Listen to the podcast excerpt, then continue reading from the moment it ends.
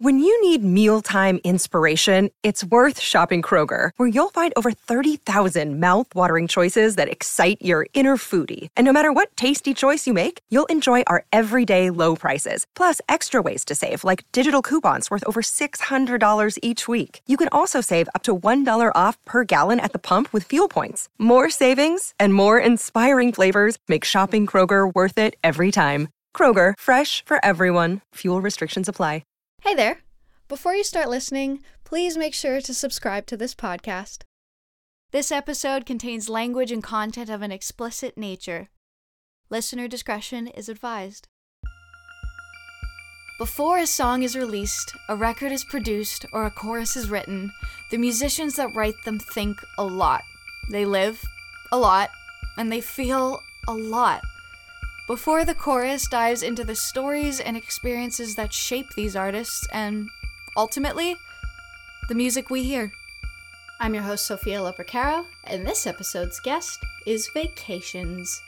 It was really confronting, um, knowing all my patterns of behavior, the way I spoke, the way I acted, the way I anything I did, I could all trace that back to having OCD, and it's, it's bizarre knowing that you've had this condition your whole life, but you've only just now starting to come to terms with it. Hello there. Welcome to the first episode of 2024. It feels really, really good to be back. Um, it's obviously been wonderful to have some time to rest and recharge and be with family, but I won't lie, I get pretty antsy as well if I'm not doing anything for a few weeks. So I'm I'm really excited to be here and getting to talk to you again and getting to do interviews again and all the good things. Well, technically the interview you're about to hear was recorded before I went on vacation for for Christmas and and all that. But I am just generally back to working, editing, booking more interviews, and just gearing up for all the hopefully good things that are going to come out of of this year. I really hope so. I hope that you have had a wonderful, restful holiday break as well, and that as we have all started to transition back into day to day life, that it's going smoothly for you. Um, and hopefully, also, you've started to get back into whatever music things you may be personally excited about. Um, I've not quite gotten there yet. I'm still actually in Florida at the time of this recording. Actually, when this episode is released, I will have just basically arrived back in LA and kind of started everything.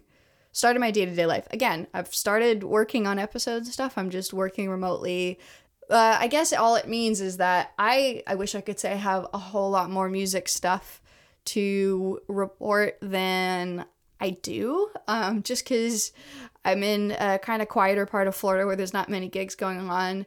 That being said, uh, a few things that I did get to do. Um, last weekend actually, I went and visited my younger brother in Tampa area and we got to go to see some live jazz, which was really great. More like big band kind of stuff, um, smooth jazz, which I do have an appreciation for. I'm more into my like weird experimental jazz personally, but it was just nice to be around something fun and creative again. I've realized as, you know, as we all get to know ourselves or as I get to know myself as an adult, I feel most myself when I am engaging with something creative. And so that felt really good.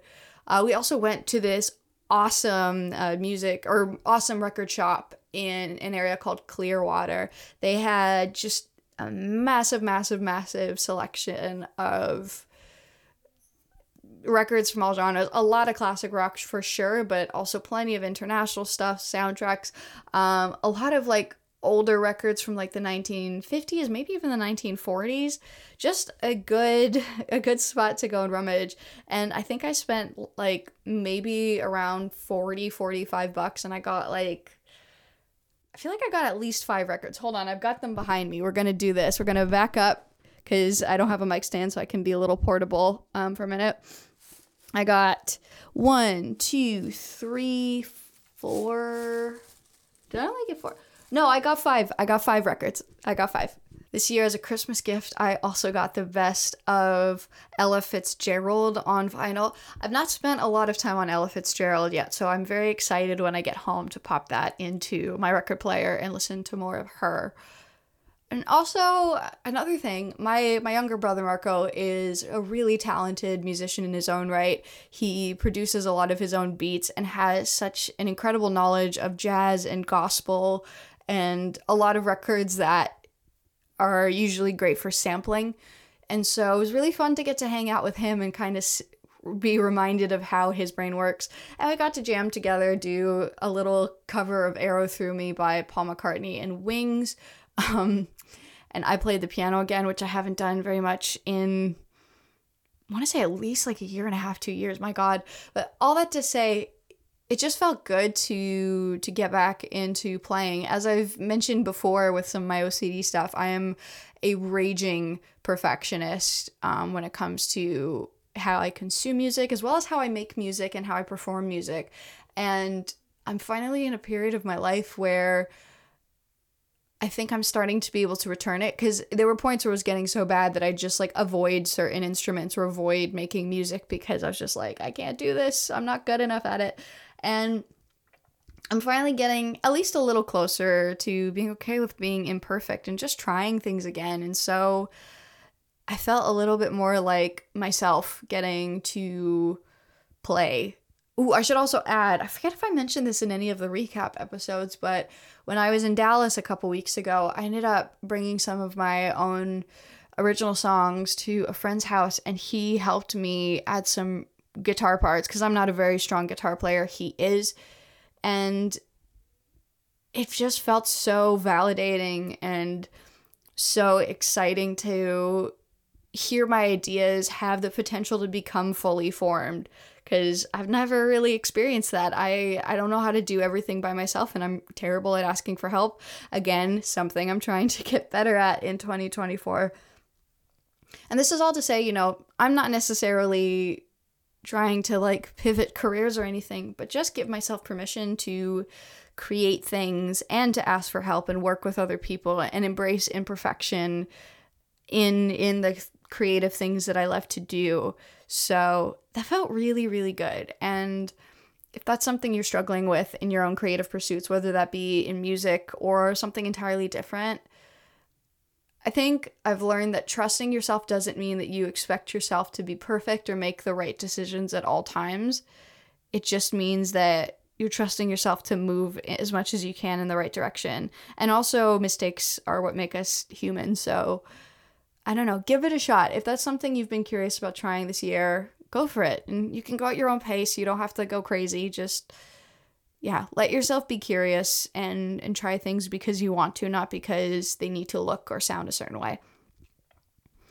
Speaking, I guess, of OCD, I think this is a good time to bring up this first guest of the year, um, Vacations. The reason I say OCD is relevant here is because Campbell, the frontman of Vacations, wrote quite a lot about OCD on this record. He was diagnosed, I forget if it was a couple years ago or more recently, but it ended up really informing a lot of this record. And getting to talk to, I mean, I love getting to talk about deep stuff in general, mental health especially and even more so talking about OCD on this podcast because I think, as any of us can understand, when there's a particular thing that very directly affects us, it can be really helpful to get to talk to someone else who gets it for on a very intimate level. They really understand how OCD works.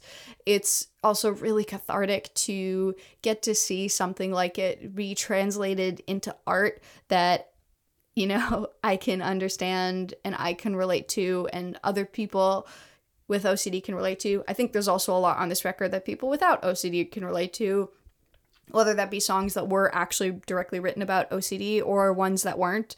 Um, I think there's elements of of it that are universal, but again, that really was special to me, and also a big part of why I like doing this podcast and why I also just generally like sharing about my experiences because I know how much it's meant to me when someone else has spoken openly about their experience with OCD and how seen and validated it made me feel and how much easier it made it for me to cope with and overcome certain aspects of my OCD and there's something deeply deeply fulfilling to me about getting to do that for other people and making other people feel less alone making it a little easier for them to heal that i don't know it just hits my heart in a special place. Um, so as soon as uh, the the folks at Vacations label reached out about this one, I was immediately like, absolutely, I would I would love to do this. Um,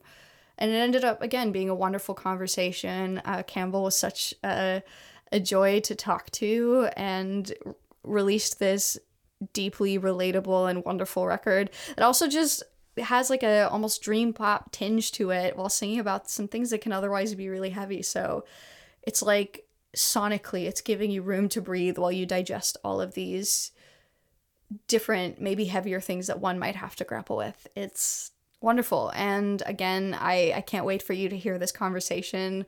I'm so glad to be back with the first one of the year. So, without further ado, this is my conversation with Campbell from Vacations. I think the best place to begin, quite literally, is at the beginning because uh, Next Exit, the opening track, really sets the tone for the record and just this sort of desire for, or just a need to break out of a lot of different types of cycles. Mm. It's. Making a record is such a bizarre process. I don't think I'll ever fully understand it. And I think that's why I keep doing it maybe in order to understand that process or more about myself. It's almost like self-reflective or therapeutic. Um, but with Next Exit, that was the first track that I wrote for the album. I didn't know what the rest of the album really looked like. I had a vague idea and maybe other themes that I wanted to touch on, but it's interesting having that as the first track that was written, but also the first track to the album that, like you said, does set the tone and kind of almost a story moving forward throughout the album. And I guess, yeah, being stuck being stuck in those repetitive cycles and just like going through the motions and realizing that you do need a change. And I find it really interesting too, because most of the time when I write a song, I don't really, or it's very rare that I understand what it's actually about when I first write it because people are always like, "Oh, what's the track about?" And genuinely, I have no idea. Like, it's almost like you don't really realize what it's about till like maybe a year, two years, three, like much further down the path. Once you're able to reflect and process all that emotion and all that feeling that you initially put into the track, like yeah. It's a really it's it's, it's such a weird thing.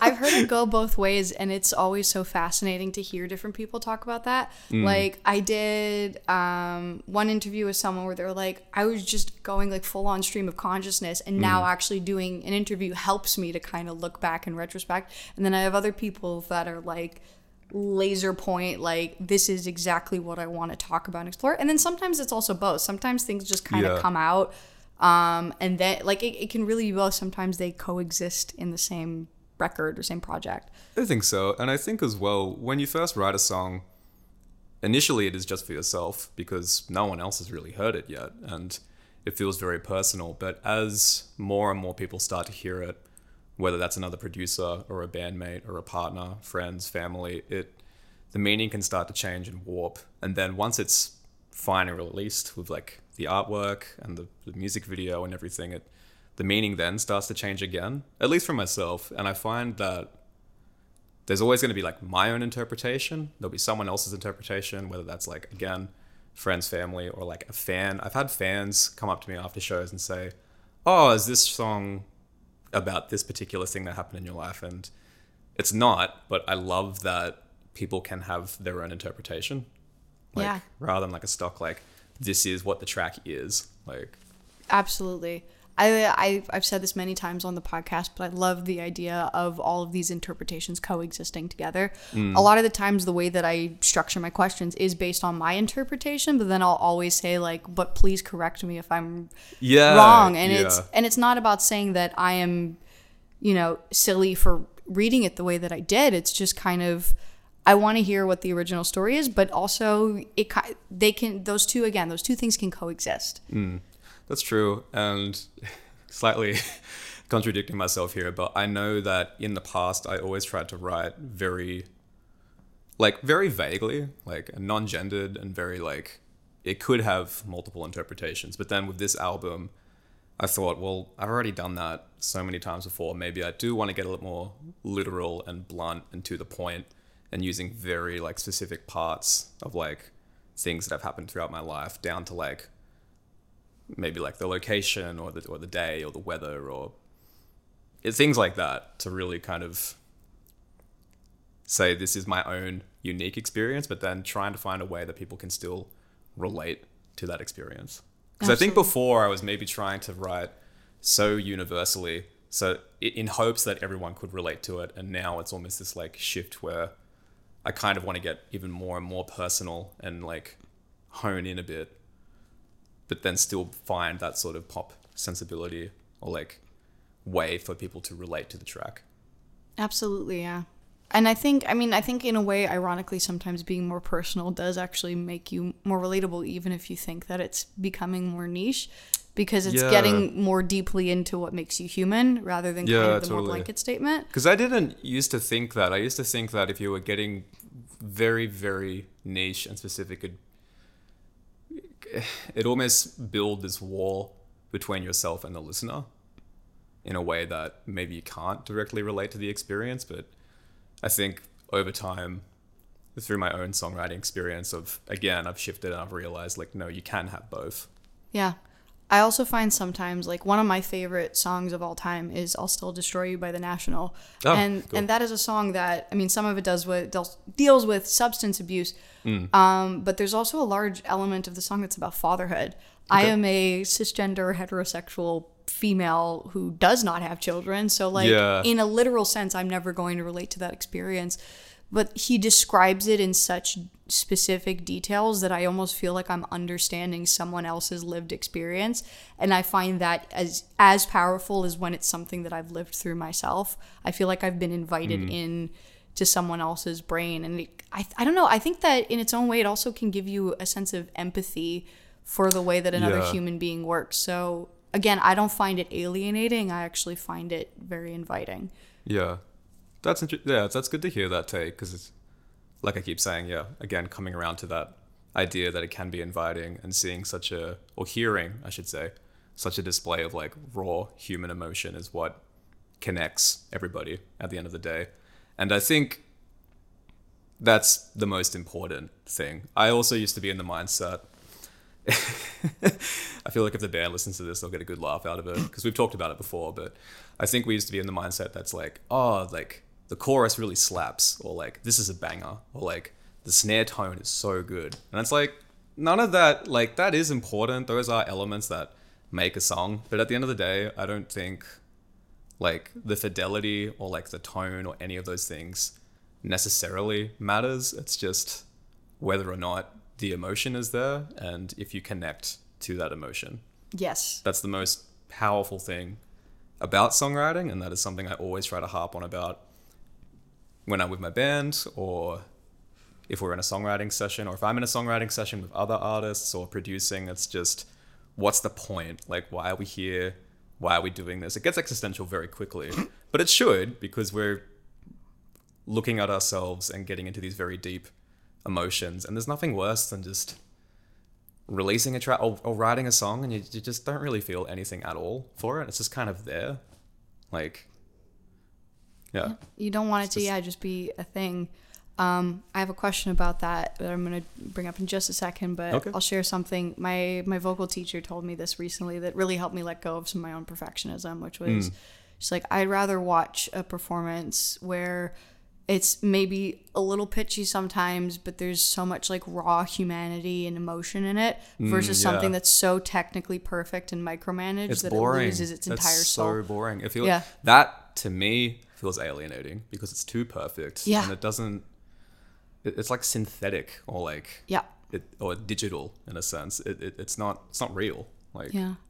yeah. So the question I want to ask now is I know that you've you've mentioned in the past having sort of a period where you kind of had to find your love of music again Mm-hmm. and like everything that you've just said now about like perfectionism and kind of Yeah, getting stuck in the details does it have anything to do with that Does it have anything to do with? like like being in those kind of like you said like everything has to be kind of perfect and in its place like was that something that maybe created a bit of a loss of like passion and that you had to recover from or is it something totally unrelated Uh, I think.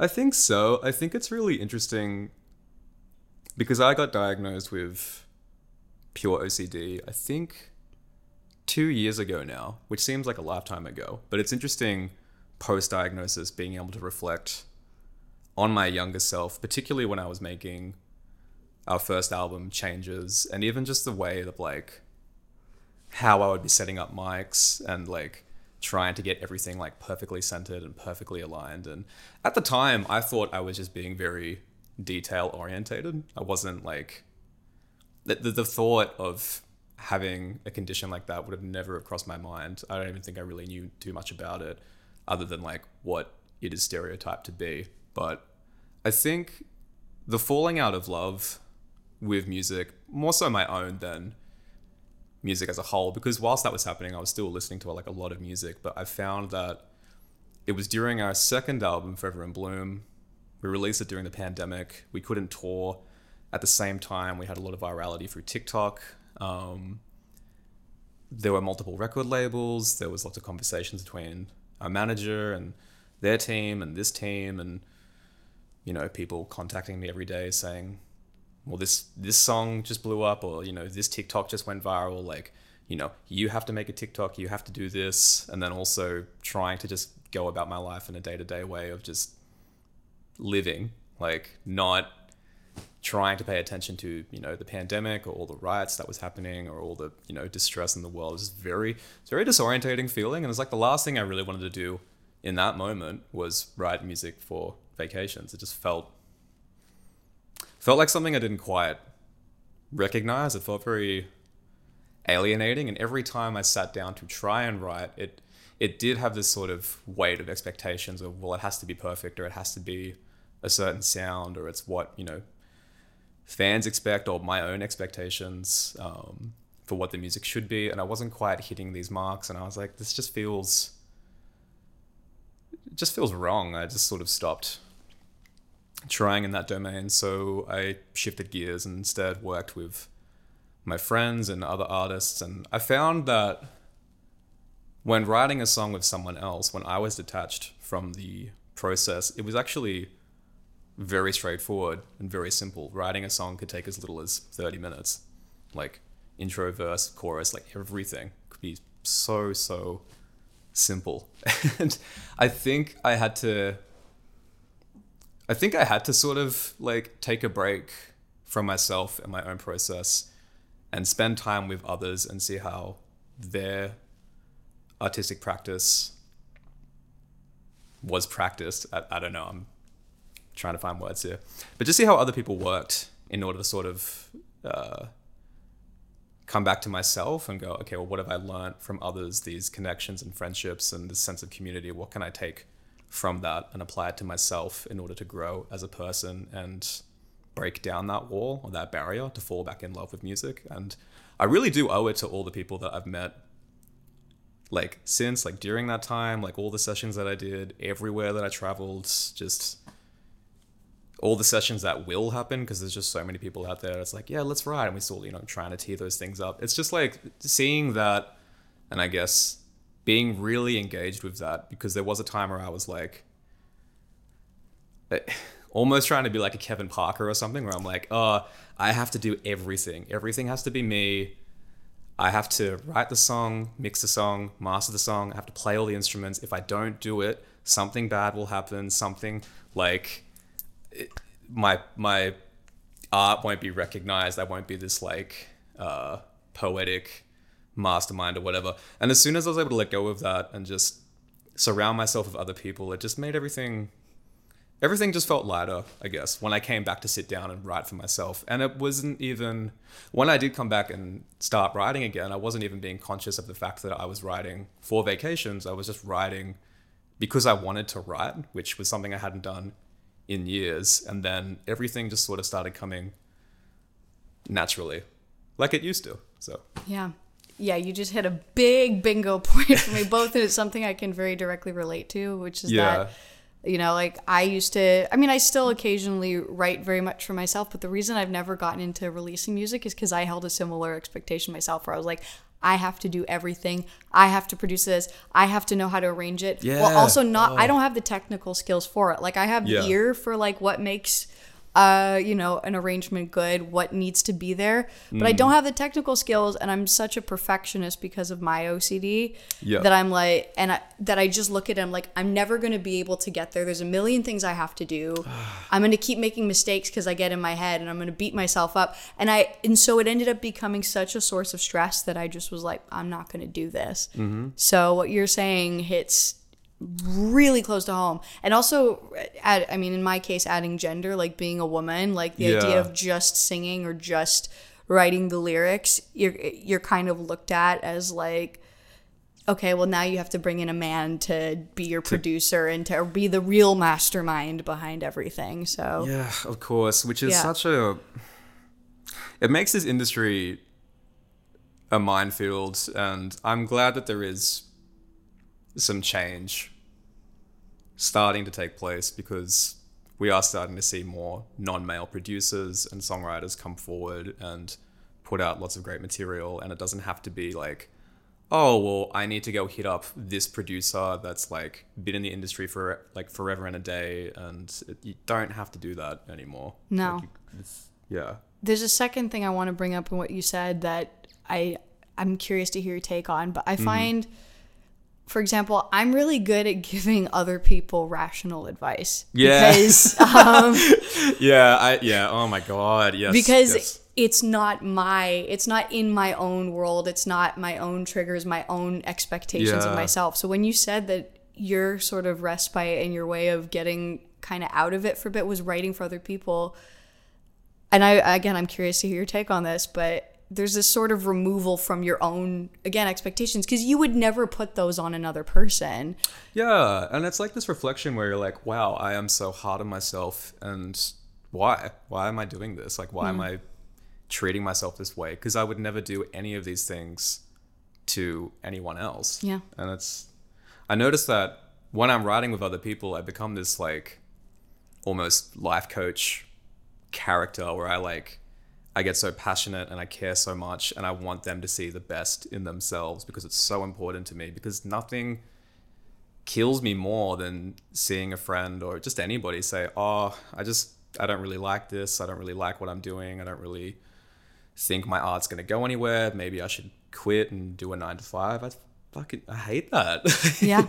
and I just want to like shake them and be like, "No, you are worthy. You can do this." Like Yeah. I think that having OCD gives you this insane sense of empathy. I mean, not for everyone because, you know, there's good and bad people out there, but Oh, absolutely. I think when you understand how small you can make yourself feel, mm. you don't want others to live through that. And so there's, absolutely. again, I think it really breeds a sense of compassion. Which actually, I'm going to, I put something towards the end of my notes, but I kind of want to bring it up now because Sure. this idea of worthiness comes up on the record in a few songs. One of them is Slow Motion, and the other one is Lost in Translation. Um, Interesting. In slow motion, it- maybe in different ways, but the way I kind of read it is like slow motion, like wanting to know if someone will be there for you and like will is willing to be in your life, whether that be romantically or platonically or professionally or whatever. And it's kind of like basically like asking like, am I deserving? Am I capable of receiving mm. love and being treated as worthy? And then the end of Lost in Translation is quite literally saying, "You're worthy of love. We are worthy of yeah love." i oh i felt like i had such a big brain moment when like because um, this is a fun fact but the album is also a perfect loop because by the time you get to lost in translation and the track starts to fade out it will go back into next exit with all the chatter and the field recordings and everything and for me that's almost a perfect summary of ocd where you get to the end and you're like, oh, this, this is fine. I'm okay. Everything's okay. Nothing, none of these thoughts are real material things that will hurt me. But then you get back to next exit and you're like, wait, I'm, I'm back at the start again. I'm in this constant feedback loop of Yeah. just rumination and thoughts and Yeah, there's Yeah. A, a line on terms and conditions that I think is my favorite line on the entire record that I think hits on that, which is I can't win, but I can lose or learn how to live with you. Yeah, oh, that's yes, thank you. That's one of my favorite. Yeah, Um, Yeah. because it did. There was a point um, in my life where I was like, this just feels so overwhelming. Like I don't know if I'm gonna get through this. Like it just feels so insurmountable. Trying to come to terms with this this condition to be quite, you know, like the song. But learning that I had OCD, it was just a very at first I was relieved. Um, I even remember, even remember coming home and I was like, "Mom, Dad, I have I have OCD. Like we figured it out after three years of therapy. Like we finally we finally did it." And they just looked at me and they were like, "No, you don't. Like you don't have that. Like." Like, which which I get, they were being protective, but Of course.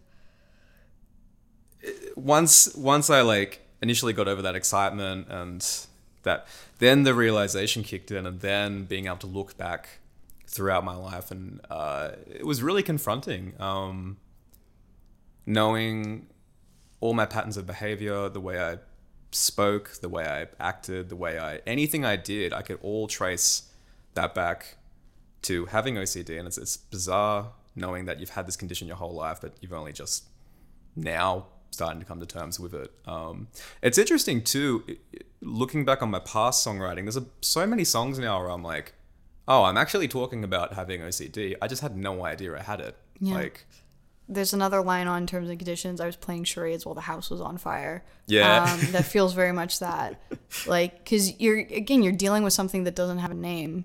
Um, I also something I've learned recently um, through my own. I mean, as as we talked about on that other line I mentioned, like OCD is a lifelong chronic thing, whether we like Yeah, it or not, is. and it's it's not something that just goes away. no, it's Like, not something you defeat. It's something you learn how to cope with and manage. Um, but something else um, I've learned in my own journey, at least in recent parts of it, is that often the advice that we'd give to neurotypical people for certain situations is actually counterintuitive to the advice that someone with OCD needs especially because we Yeah. have like as as the record literally mentions a fear of the unknown a fear of uncertainty, Uncertainty, and yep. lack of control and so it can be really hard to deal with something like OCD if you haven't named it because it it works in such a its own specific way. Uh, That brings me back to slow motion because I think in the chorus, when I'm saying if I lean into you, will you take a hold of me, is talking about that uncertainty because my therapist was like, we worked really hard at it, but just that idea of leaning into the unknown or uncertainty as much as possible and almost treating it as a positive rather than a negative Yeah. which is something I and it's funny like you talking about trying to convey that to neurotypicals as well. so I feel I feel so that feels so funny to say as well. Those neurotypicals. Um, I've only in the last few months started to accept the word neurodivergent as as something to define myself, especially because Yeah. it like OCD. Some people are like, yes, it is. Some people are like, no, that's only reserved for certain types of, you know, neurodivergence. But mm, that's interesting. But That's- I- wouldn't. Yeah, but I th- I've I've personally started to own it because like my brain is wired differently than other people, and I don't want to resist like be ashamed of that essentially. I feel maybe adverse to it only because I feel like like I'm I'm fine with being called neurodivergent and I would call myself neurodivergent. Yeah, and by the way, it's fine that you get to define yourself within that like whatever way feels Yeah, right to no, you. no, it's not like you I- have to I define do- yourself the same way as someone else. Does. I do find it really interesting because it brings up that whole idea of pop psychology and maybe more millennials, Gen Z in particular. Hmm. And I feel like in the past few years, the word neurodivergent is starting to become more and more diluted in the same way that uh, gaslighting or toxic or anything in that realm. And I feel like it's maybe starting to lose meaning because I feel like more and more I'm hearing people say that they are neurodivergent, which is fine, they might be, but I think it's important to try to go to therapy or take those steps or try to learn more about yourself rather than using it as a blanket statement because it's important not to enforce and push forward stereotypes. I guess Yeah. in the same way, in the same way that like a lot of people, and it was funny when I got diagnosed as well because it was close to Christmas. Um, and I remember, uh, what was it? There was a store back home and they were selling mugs that said obsessive Christmas disorder. Oh God. And I've I seen more than enough of that stuff. yeah, and I, I it really yeah, it really got to me and I just I don't know, I, I just think it's it's important that it doesn't become a word that is watered down, that is diluted in the same way that other really important psychological terms have been because there's nothing nothing killed me more again than like pop psychology or people on Instagram sharing infographics or sometimes that can be helpful. Sometimes there is some good information within that but I mm-hmm. just I really I attribute so much to seeking out professional help and doing that work I, I feel like I've gone to the gym and I've just gotten so shredded and I can lift anything and it's it's really important I, if I didn't take those steps then I might have some awareness, but not anywhere near to the same level. So I Yeah. guess it, it's a very. I feel like there is there is no right or wrong. No, there is I- no black and white. Just like with having OCD, it's all a very gray area. It's all very uncertain. But I get very. I don't know. I get very worked up and passionate about it. Like which is totally valid. I mean, in my case, like I, you know, I take it from like what science is saying. Like it's it's contested, I think, within the scientific community, not necessarily just on like Instagram, and also Mm. Yeah. doesn't give you a free pass or like mean that you should be listening to like TikTokers telling you like how to manage your OCD. Because I've seen some say some stuff that is, it's like the thing I just said, for example, about how treatment for OCD and the advice you give someone with OCD can be counterintuitive to what someone without it would have totally. a big reason I mentioned that is because of people. Like there was a, a video that one of my friends, who I think also has OCD, did like a like a stitch of, and it was a girl saying like intrusive thoughts are just the things that you actually want. And then my friend like jumped in. and She was like, "No, it's not. Please stop right now." Um, so the worst thing I can imagine is just people sharing that. Like I'll I'll always see like a reel being like, "Oh, I'm so OCD," and it's them rearranging something in their kitchen so that everything's straight. And then all the comments are like, "Oh, wow, I must have OCD too." And it's like that's not what it is. Do not label yourself as that. Do not start going out and start saying, "Oh, well, I'm neurodivergent and this this this." It's just it it gets so much deeper than that. Like yeah, um, and then when people do start saying, like, if I was to go to someone and say, "Oh, well, I do have OCD. I am neurodivergent," it just loses meaning over time if Yeah. people start using that type of language in that particular way, where it just again becomes diluted. Like, yeah absolutely i think i think it's one of those that it's just it comes down to how you use it like again for me it's also the reason i've and like i know i I, I'm, I just find this an interesting topic to talk about within all this the reason like i started claiming the word neurodivergence again because there is like val- validity to it and i do have a clinical diagnosis of Yeah, of ocd yes. but it, for me it was also a way to teach myself to have grace towards myself when Yep. i'm not coping with things the same way that other people are for example Mm-hmm. like growing up like i remember i used to when i do my exams in secondary school i because of my ocd i got like an extra hour. Like i was i oh, was in the kind of group of kids like that you know if they had that or like adhd or dyslexia Yeah, like there was kind of a group. But i always took pride in finishing in the regular time. And it was it, for me it was as if i was proving to myself see i'm just as normal as everybody else, else. yeah. despite I this thing in. exactly. So for me claiming that word is not about again using it in a fast and loose way it's kind of allowing myself to be like especially because i've dealt with like burnout in my work because of the expectations that i've set on myself that are mm. impossible. Yeah. and so this for me was a way of saying it is okay that my brain does not work the same way that i do not work at the same pace or i do not work in the same order as other people. Mm-hmm. And it kind of gave me an ability to remove a lot of resentment in towards myself in mm. the way that I operate and so that I can actually use the parts of the way that my brain works that I like to my favor rather than being angry at myself for them. which I think is a really beautiful realization because again, uh, OCD or anything adjacent to it, thinking of that line from Terms and Conditions, um, like you can lose and you can get to a point where you just never figure it out and it leads to a life of unfulfillment or you can learn to live with it. And in a sense i almost treat it not as like a superpower a friend but i know that it can be a positive quality to myself because it does create this sense of empathy that i can have for people. And maybe the way that i approach certain situations or problem solve and in a way at least after all the work and medication and everything i am grateful for it because it makes me who i am. And that's important i guess it's like showing yourself an act of kindness or self-love Absolutely. Um, with all that, I want to talk about the song over you because i mean speaking of things that a therapist will tell you to do if you have ocd it's giving it giving your ocd a name and literally Yeah. making a character out of it which is what over you does which also reminds me of another incredible australian artist uh, genesis owusu who did Oh, that really? a lot on the other black dog Oh, he cool, was on the podcast a little while back for that record sick he's fantastic Oh, he's amazing. Um, but he created a persona out of his depression, which Hmm. was the black dog, and he sings songs from the perspective of that. And I thought that was such a cool concept. So seeing someone do that with OCD was really, really cool.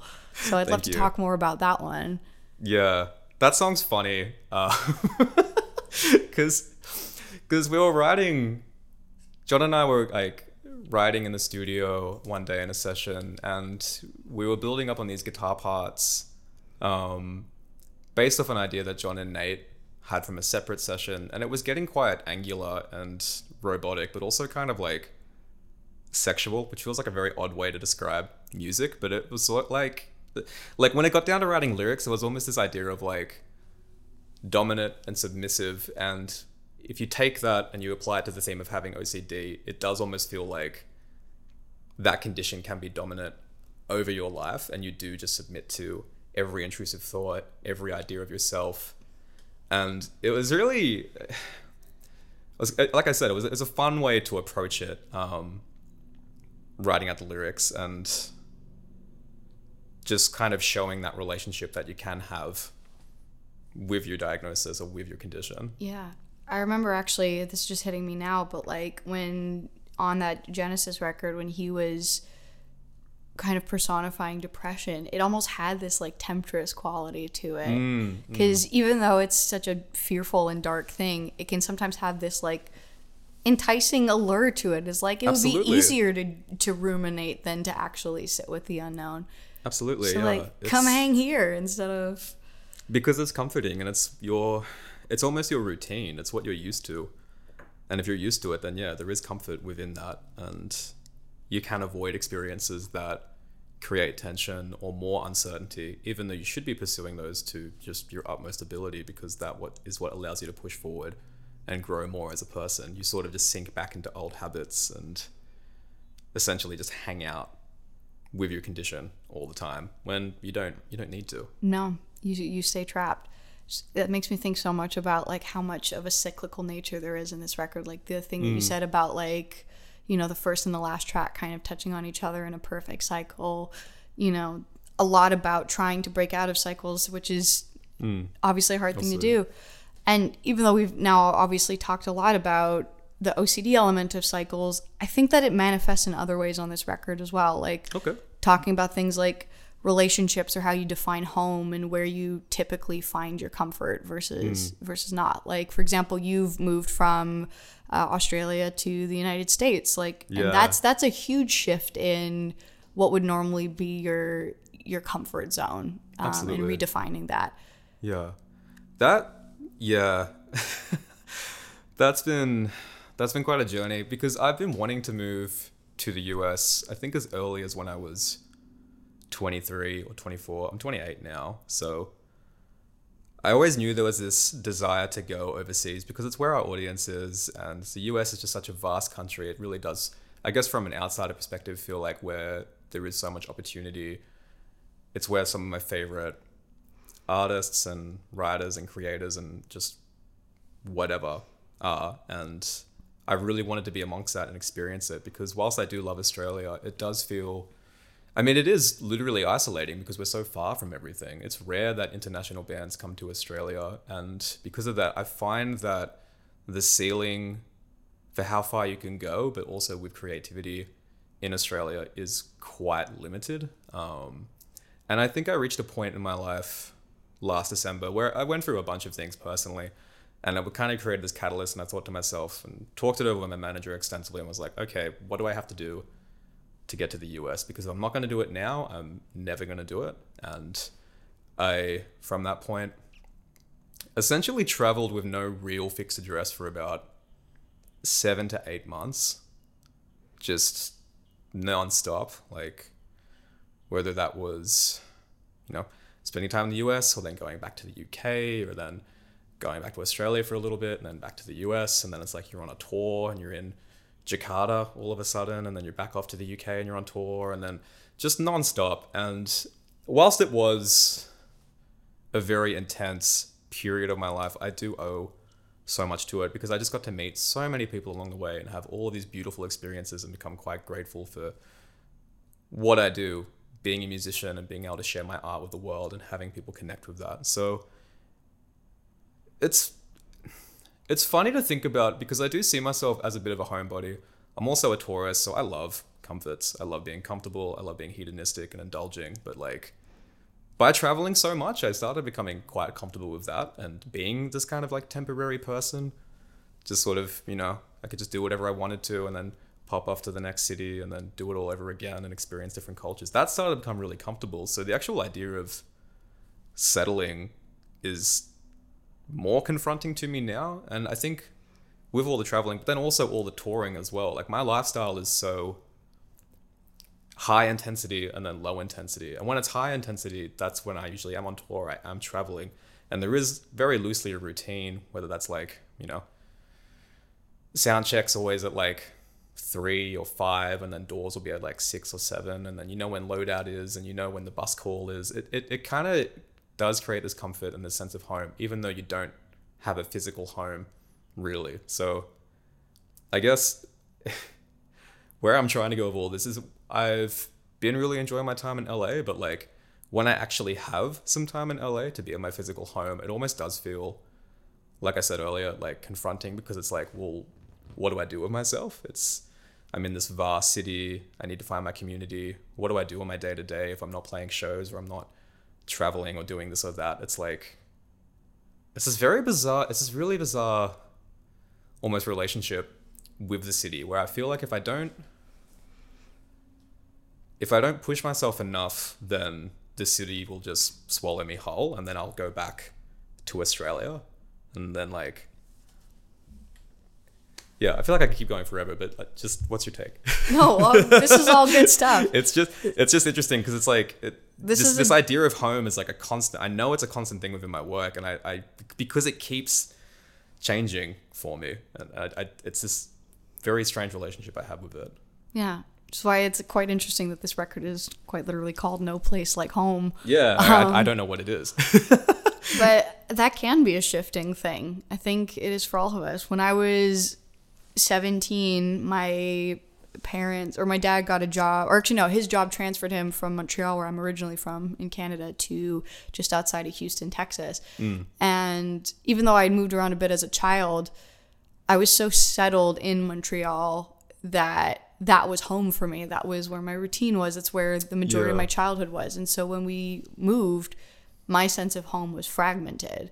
You know, mm-hmm. my my parents were in one place. My you know, my birth city, my extended family that I'm very close with, my friends, my usual community were all back in Montreal, the culture that I was used to. Mm, yeah, And now, a decade later, it's only in the last couple years that I've started to feel that sense of home again and groundedness. So, and and it took being okay with letting go what home was and and starting to shift and make a conscious effort.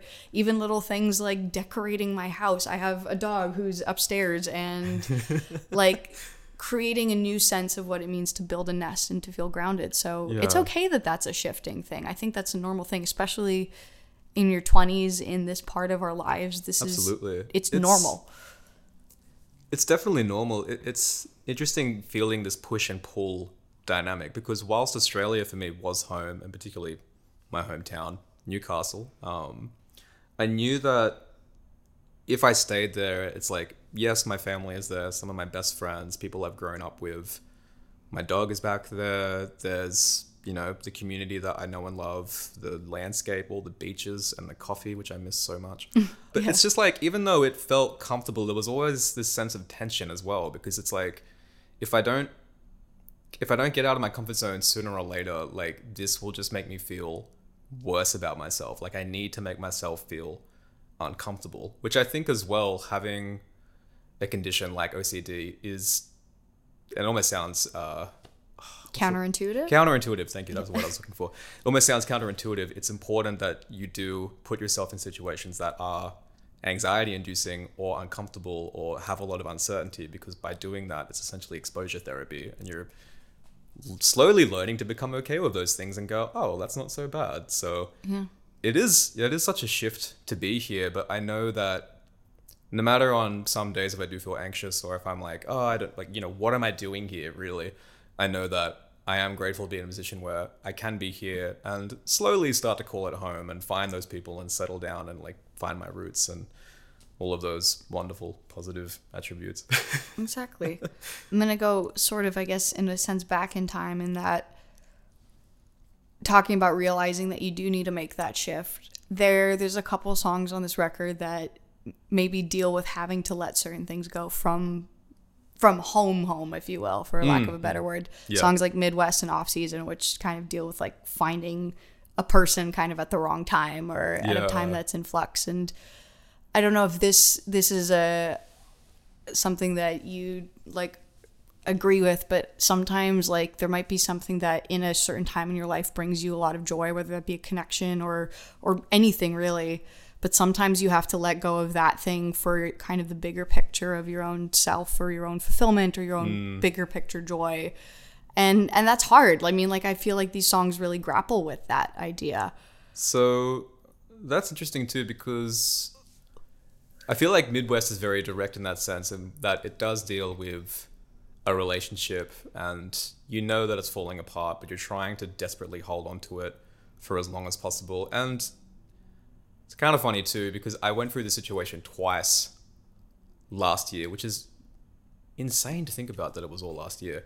But starting to see someone and it's going quite well, or you think it's going well, there seems to be something there. But then by the time that you get back home from tour, because you're a musician, you have to tour, it's your full time job, and you've been keeping that connection the entire time, as soon as you get back home, it just dissipates. It's just like, oh, it's not you, it's me. Which, on reflection, is so fine. That's how it played out, and I'm okay with that because it's led to all these wonderful opportunities. But it's just like, it just kind of kept happening, and I was like, this just feels like, feels like my life as a comedy, and it, it makes me like feel like I am not capable of being loved or receiving love because of being a musician because it's like this is my work this is what I do.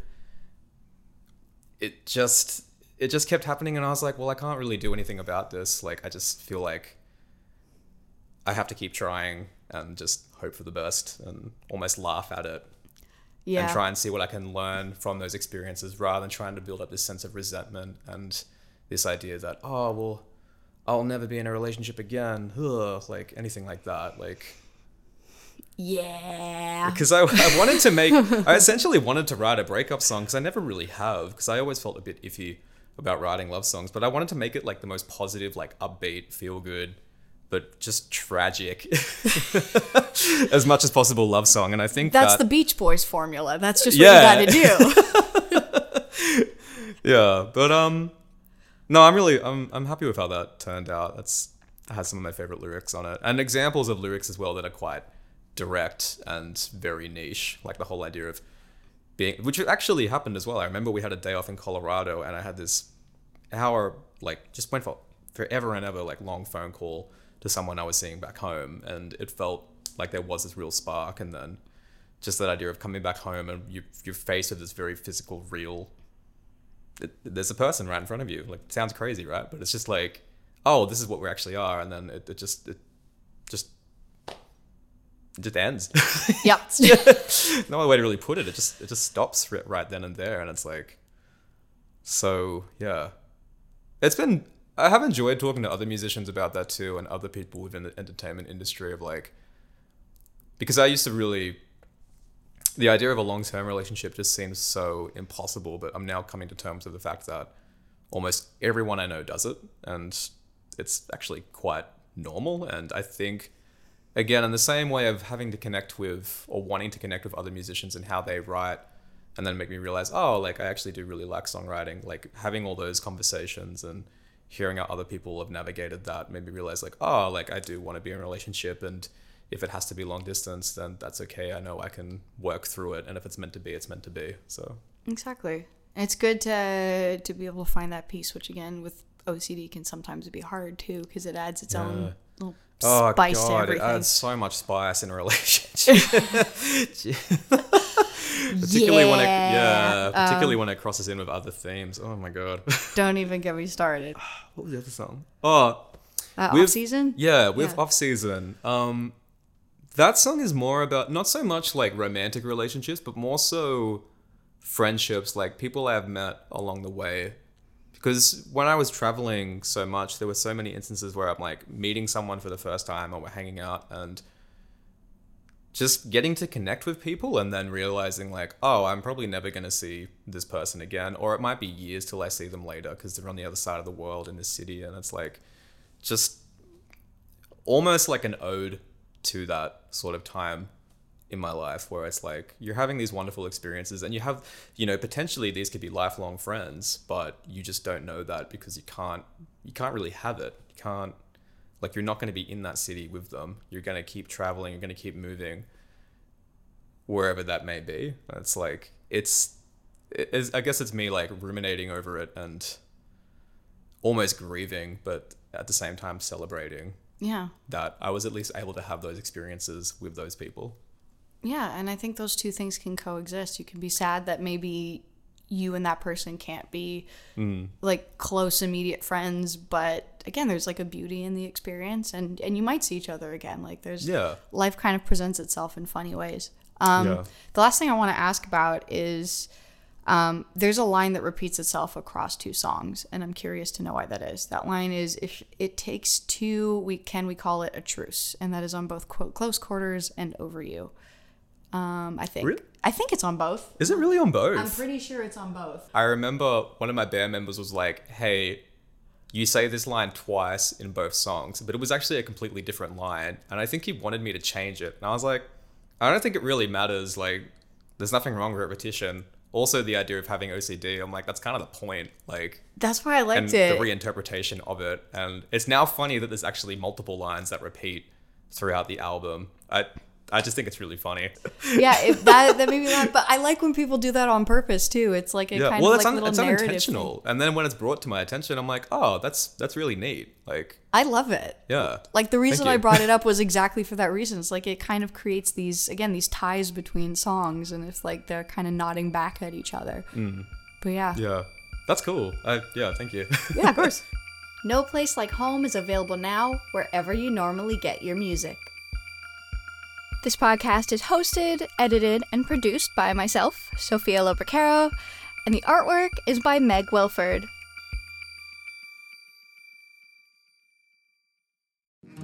So I, I know you've got a lot going on, but remember, I'm here for you. So bother me when no one's listening because I will. Bother me when it feels like it won't get better because it can. Bother me because you're never a bother. Whether it's a low point or a crisis, get help for yourself or a friend. Learn more at neverabother.org or call or text 988, available 24 7. Hey, podcast listener. Do you love talking about movies, music, TV, comics, and games? Then you should be listening to the Great Pop Culture Debate, back and bigger than ever for season 9. This season, the panelists discuss the best James Bond film, the best Elton John single, the best Nickelodeon original series, the best Batman villain, and so much more.